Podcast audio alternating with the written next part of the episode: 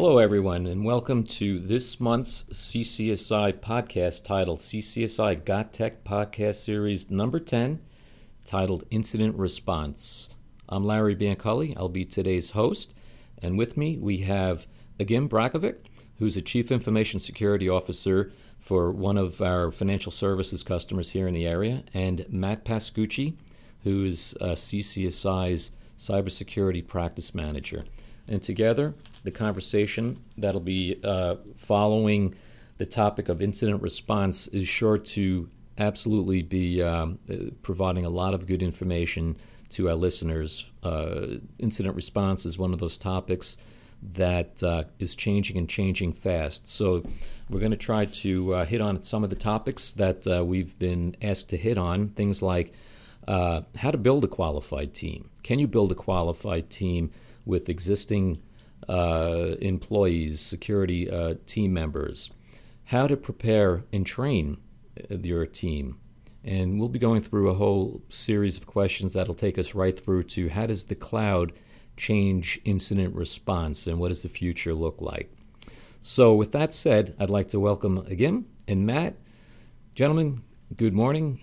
Let's get started. So, on today's topic, so why don't you kick it off, Matt? So again, so a few things. You know, we've been chatting about this on the side uh, more than a couple times, but you know, trying to build out incident response teams. You know, particularly uh, on, a, on a budget or with something you might currently have already in place. A few things that we're looking for. I mean, I got a couple questions that you know other clients have asked us, but you know, one of the first ones is you know, how do you build a team of qualified incident response you know resources with the current staff that you're you know you currently have? Yeah, I mean, I think in a, in a lot of cases, you probably have a lot of those resources already. So it's just a matter of um, identifying them, you know, having qualified people in, in the various lines of business who have specific responsibilities and are very knowledgeable about those business lines. Uh, you know, you're in a good place to, to begin with. You know, after that, uh, obviously you want to you want to leverage those employees' various varying perspectives. Um, you know, have them each bring something unique to the table, and uh, they're looking at things that, that from the, the, the technical side and, and the uh, security side we're not always focused on. So you'll have uh, employees in the business line focused on you know customer support, HR issues, legal issues, the financial impact to, to the institution, which is you know a, a huge risk to to uh, all companies. You know having those team members involved, identified, part of the uh, part of the overall incident response process is, is definitely critical. And then uh, my job as CISO is to kind of uh, bring that that whole group together, be the be the coordinator of that group, and then obviously attempt to identify gaps where we have gaps of knowledge, and then go out to third parties or or uh, external resources um, uh, when we identify those gaps in order to, to cover them. So you being the CISO, you're the one who's kind of wrangling people, getting that IR team together, focusing on, on the particular, you said, perspectives of technology or potentially legal or you know other groups, maybe even compliance. But so when you have that there and you're wrapping that around there, how do you prepare training for an incident response team? Because there's no real one training like this is incident response, you know, 101, um, which they do have. But how do you actually go out there and prepare your team um, for uh, for incidents? Um, I mean, so I think preparation starts from, like I said, having them involved in, in the creation of the plan. I think once they become involved, they're much more invested, and, and you know they, they, they become a part of the part of the response. Um, you know, after that, uh, you want to you want to kind of take the plan that you've come up with and obviously build some flexibility into it because you can't foresee every potential incident that that's going to come your way. Once you kind of have the, the, the, rough outline of the plan with some some guidance and then some, some flexibility built in and, and there's room for creativity coming from the team, then you just you just test. You, I mean, you, you you test test test through tabletop exercises. Purple teaming is something that we're looking at. So purple teaming is a combination of um, a red team, which is your you know your ethical hacker, your pen tester, who's actually coming to your institution with a real attack, and then bringing the blue team uh, on the back end of that, which is the response side. Um, you know how to identify, detect, contain that, and respond to that mm-hmm. to that attack.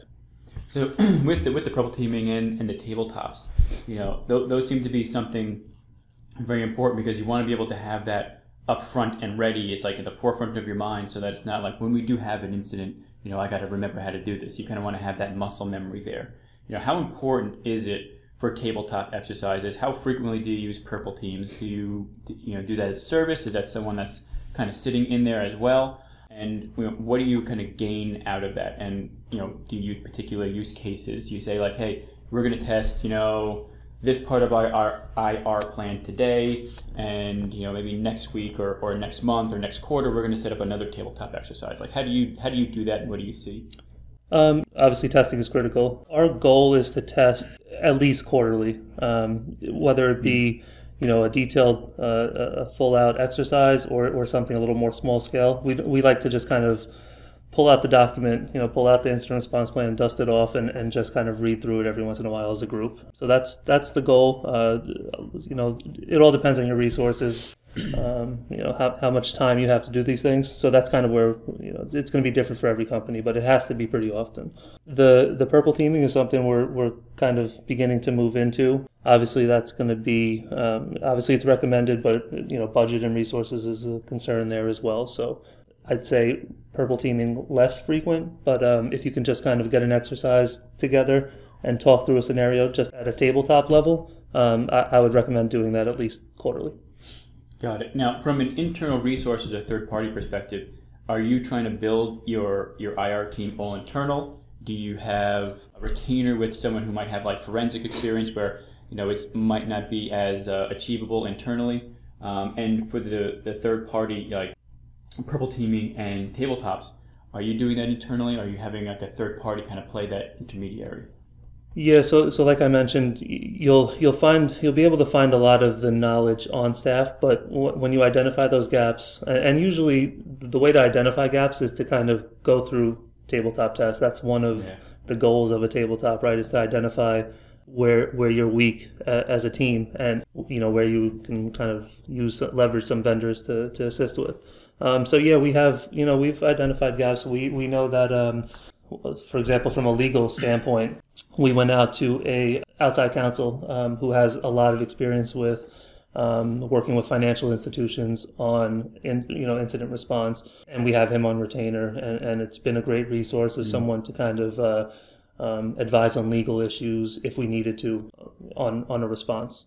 In addition, I've actually we've involved um, third parties such as such as him on the legal side in in actually um, leading certain exercises based on his experiences, you know, things he's he's seen out there in the real world, and, brought back and, and, kind of challenged us as a group with um, with uh, how to respond to uh, an event, you know, more of a case study type of thing, an event that's actually occurred where you can you know some in some cases what the right and wrong decision was. Mm-hmm then yeah, definitely on the forensic side, you know, as much as as much as um, we'd we'd love to hire the the real forensics experts mm-hmm. and and have those guys on staff, it's just financially it doesn't always make sense. Sure, uh, it, it, just makes a lot more sense financially to uh, purchase that service as on an as needed basis. Mm-hmm. So yeah, we do go out to a um, a forensics firm who has a lot of experience in, as well as dealing with uh, cyber attacks and breaches and, and has the ability to uh,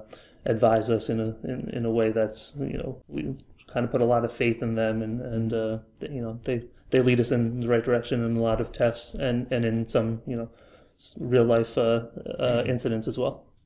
Yeah, I mean, I mean, most of the time, I think we're seeing exactly that from our customer base. Is it's kind of a mixture of internal resources you know a third party having retainer or someone that you're bringing in from like a forensic standpoint to do it. So that's very common from from what we've been seeing here as well. Um, and you bring it back again. You mentioned legal too. So you know, with your legal and cyber insurance teams, you know, are they heavily involved with the IR process? Uh, in the past, I've run third party tabletops, and it's always part of the issue is it's great you can get the guys in there and it's technical and you're getting these guys and they're going they're digging deep into it and they get that understanding. And a lot of times what i've noticed and this this might be from the ones that I've done is that it always breaks down when it gets into the legal area or the insurance area or how do we actually take you know um, what what laws do we you know have to start looking at right now based off some of the data that might have been compromised.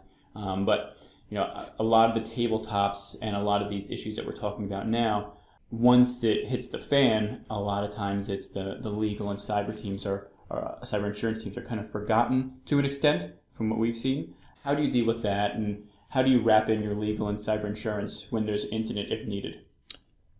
Yeah, so like I said earlier, I, I have a strong belief that the incident response team needs to have representation from across the entire business.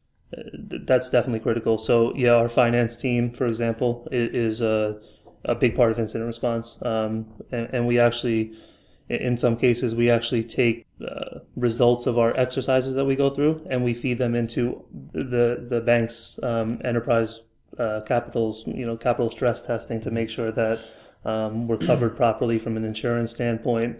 In the cases where uh, where uh, we're not able to contain an event to the to the extent that we would like. So yeah, that's that's definitely become huge. Um, and from a legal standpoint, like I mentioned, um, there's a lot of advantages to having solid legal representation in any type of incident response.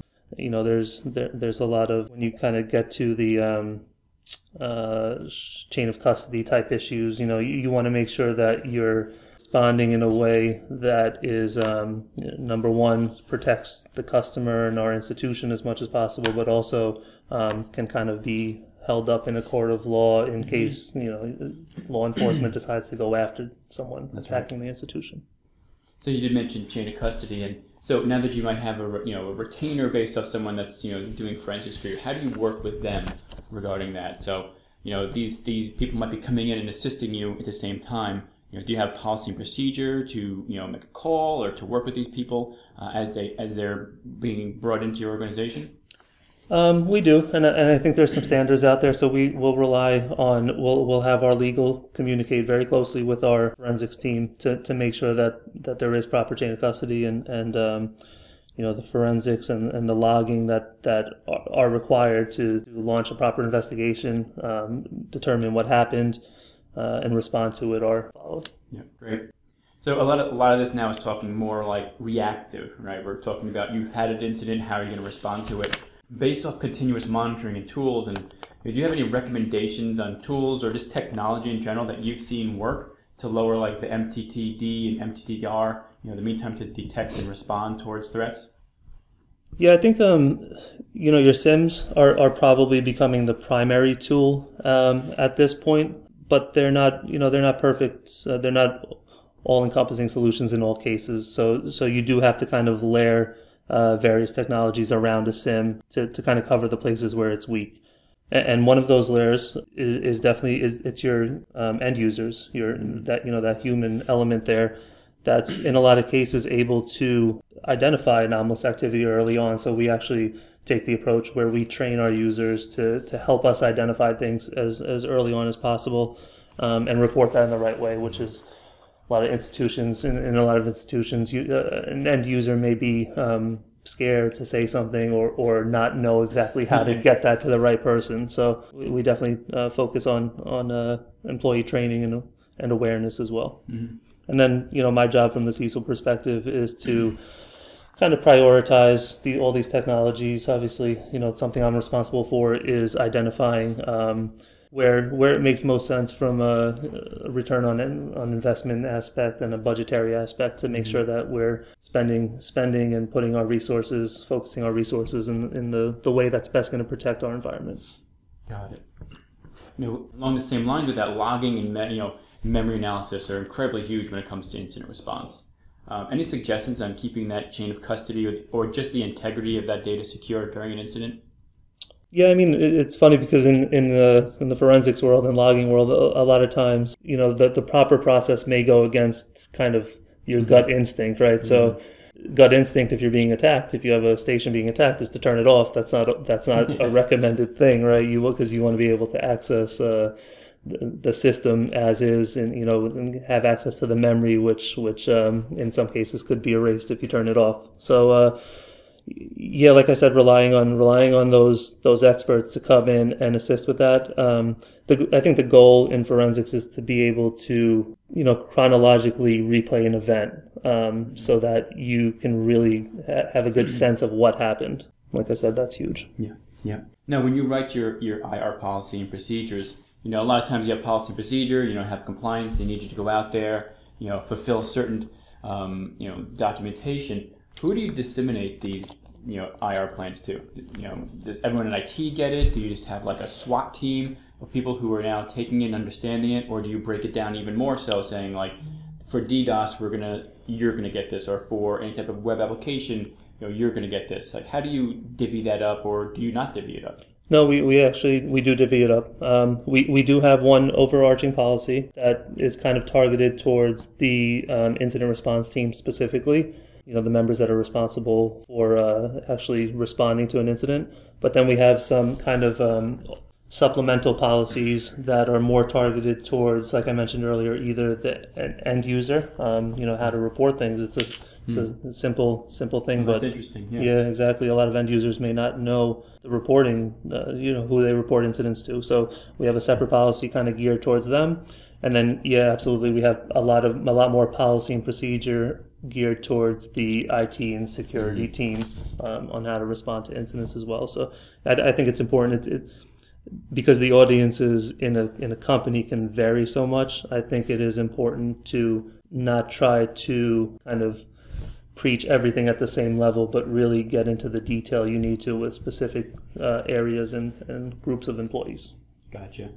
Now, you know, talking about incidents, you know, and tracking incidents, one of the biggest things, you know, from a management perspective is metrics and, you know, being able to, you know, manage and measure, you know, incidents and, and maybe even the velocity of how quickly things have changed or um, going back and doing a post-mortem on maybe things we could have done differently for this incident or things that, you know, could have, could have been you know, solved before, you know, more proactive.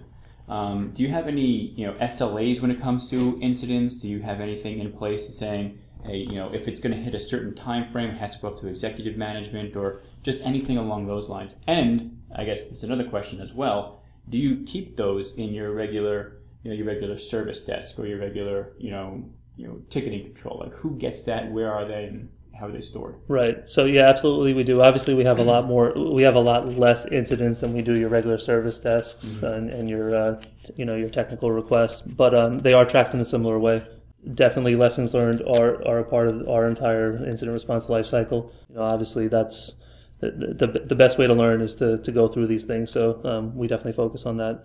And, and, yeah, we do develop SLAs. So our my my recommendation would be when you have when you have an incident come in, when you begin to kind of look at something and, and you're just beginning to investigate it, risk rate that incident. And, and we, we provide some guidelines to the team to be able to kind of say, hey, this one is something, you know, this is something we identify based on our risk assessments as, as very high priority.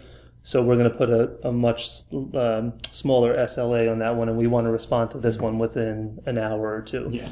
And, and a lot of that is working with the um, uh, whoever's managing your your business continuity plan as well, right? Because a lot of that um, risk rating an incident is based on what systems and sure. data it can pot- potentially impact, which kind of goes back to business continuity mm-hmm. and your business impact analysis. So you want to know.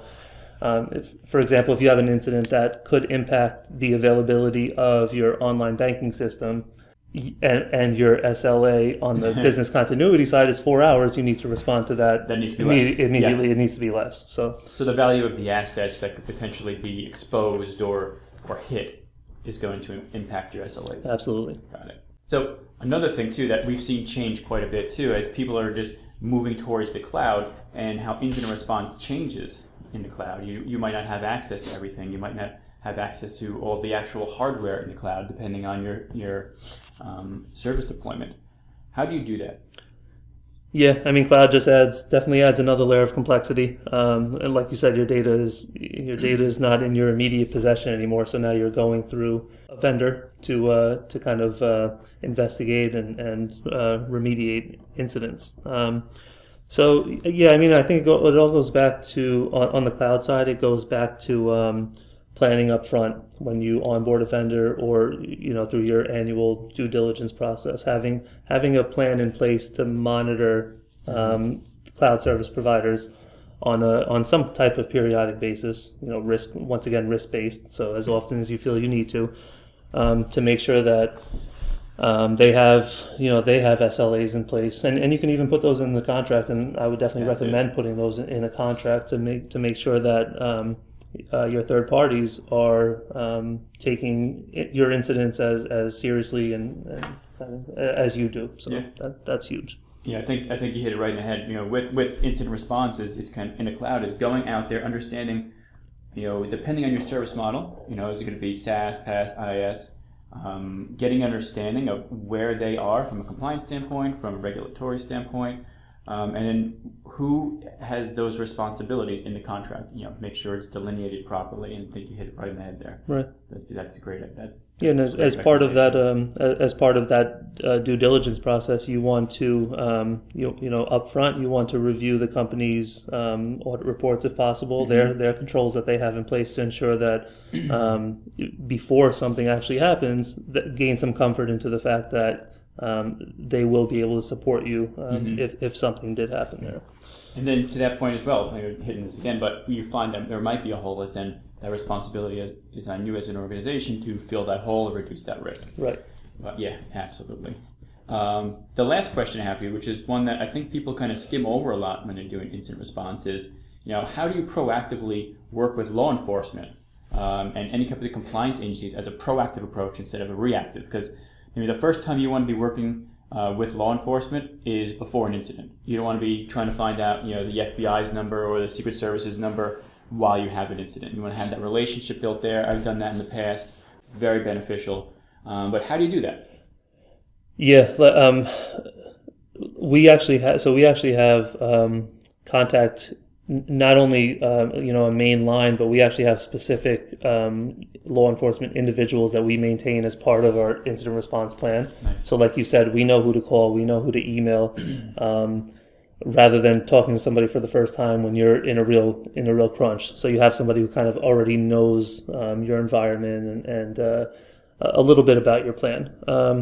I mean, staying in touch with law enforcement is huge. Um, the best way to kind of see the types of attacks and the vectors that are coming through out there. So, on a national level, um, I mean, we're involved with a lot of the uh, uh, kind of task forces out mm-hmm. there. So, we're involved with the FBI InfraGard, which is a task force. Um, between uh, law enforcement and business, um, and and also with the uh, uh, Secret Service Electronic Crimes uh, Task Force, um, some similar kind of thing.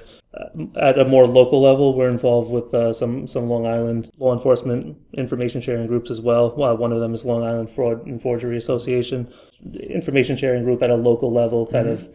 a lot of banks involved, so we get that peer perspective as well. And um, you know that's really it. I mean, the the also the last piece would be the the um, uh, FS-ISAC is a is a yeah. corporation that or, or an organization that yeah. we're involved with. Um, all the ISACs are great. I think the the financial services one, which we're involved in, has kind of been the the front runner, but a lot of a lot of information sharing going on there. A lot of early indicators of of attacks and. Um, uh, yeah, and, and, in addition, they'll also kind of provide tabletop exercises in a lot of cases that institutions like us can kind of sit through.